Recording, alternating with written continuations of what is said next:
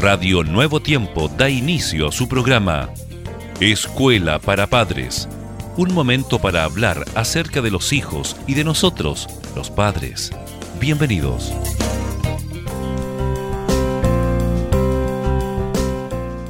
Queridos amigos y amigas, siempre es para nosotros un placer a esta hora poder estar también en sintonía junto a ustedes.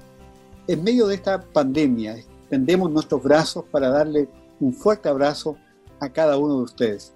Bienvenidos a su programa, Jessica. Bienvenida. Muchas gracias, estimado Germán, y gracias, queridos padres, por ser tan gentiles de estar en sintonía de Radio Nuevo Tiempo.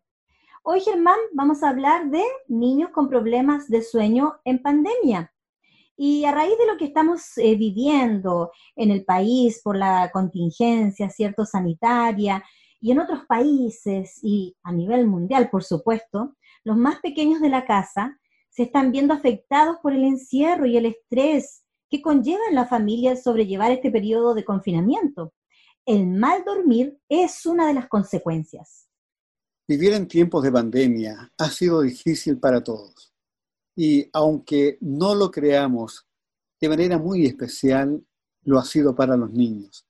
Ellos están durmiendo mal porque se ven afectados en su ritmo cardíaco por la cuarentena que están viviendo, que muchos no entienden bien lo que está pasando o el estrés producido por el COVID-19, además de lo que escuchan de su familia o medios de comunicación y Germán lamentablemente se están acostando o durmiendo muy tarde por no tener horarios definidos. Y por esto están presentando pesadillas, despertarse en la noche y hasta tener cuadros de insomnio. Es así, bueno, en algún momento hemos eh, referido en cuanto a estos horarios que tienen mucha validez en esta situación que en este momento estamos viviendo. En general, se ha visto que todos los miembros de la familia han cambiado su conducta de sueño. Además de la rutina, la falta de contacto social, querida Jessica, también ha influido en los trastornos de las horas de sueño en los niños. Sí, Germán, los padres nos olvidamos a veces de lo importante que es el sueño para el desarrollo neurocognitivo y biológico de nuestras hijas e hijos. Pero entonces, si estamos viviendo esta situación ¿Cómo podemos, queridos padres, mejorar el sueño de los hijos en estos tiempos? Bueno, demos, Germán, algunas sugerencias. Muy bien. Hablar con ellos y hacerles ver que el dormir es vital y no entenderlo como un castigo o algo aburrido. Por supuesto, y también crear rutinas con ellos a la misma hora todos los días. En niños, establecer el horario basado en el criterio y rutina de los padres.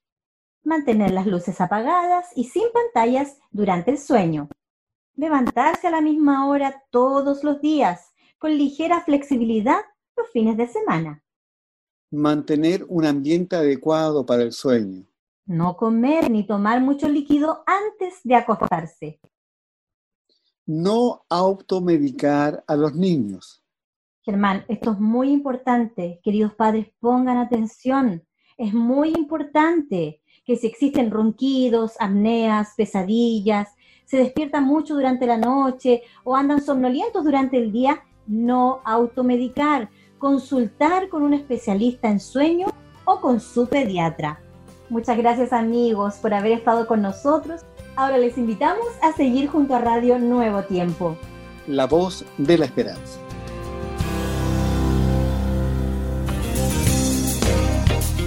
Gracias por sintonizar. Escuela para Padres. Recuerda que Dios se interesa por tu familia y que pondrá a tu disposición toda la sabiduría necesaria para descubrir el camino apropiado que te permita transformar la teoría en una exitosa realidad. Escríbenos a escuela para padres. Radio Nuevo Tiempo, la voz de la esperanza, sembrando esperanza.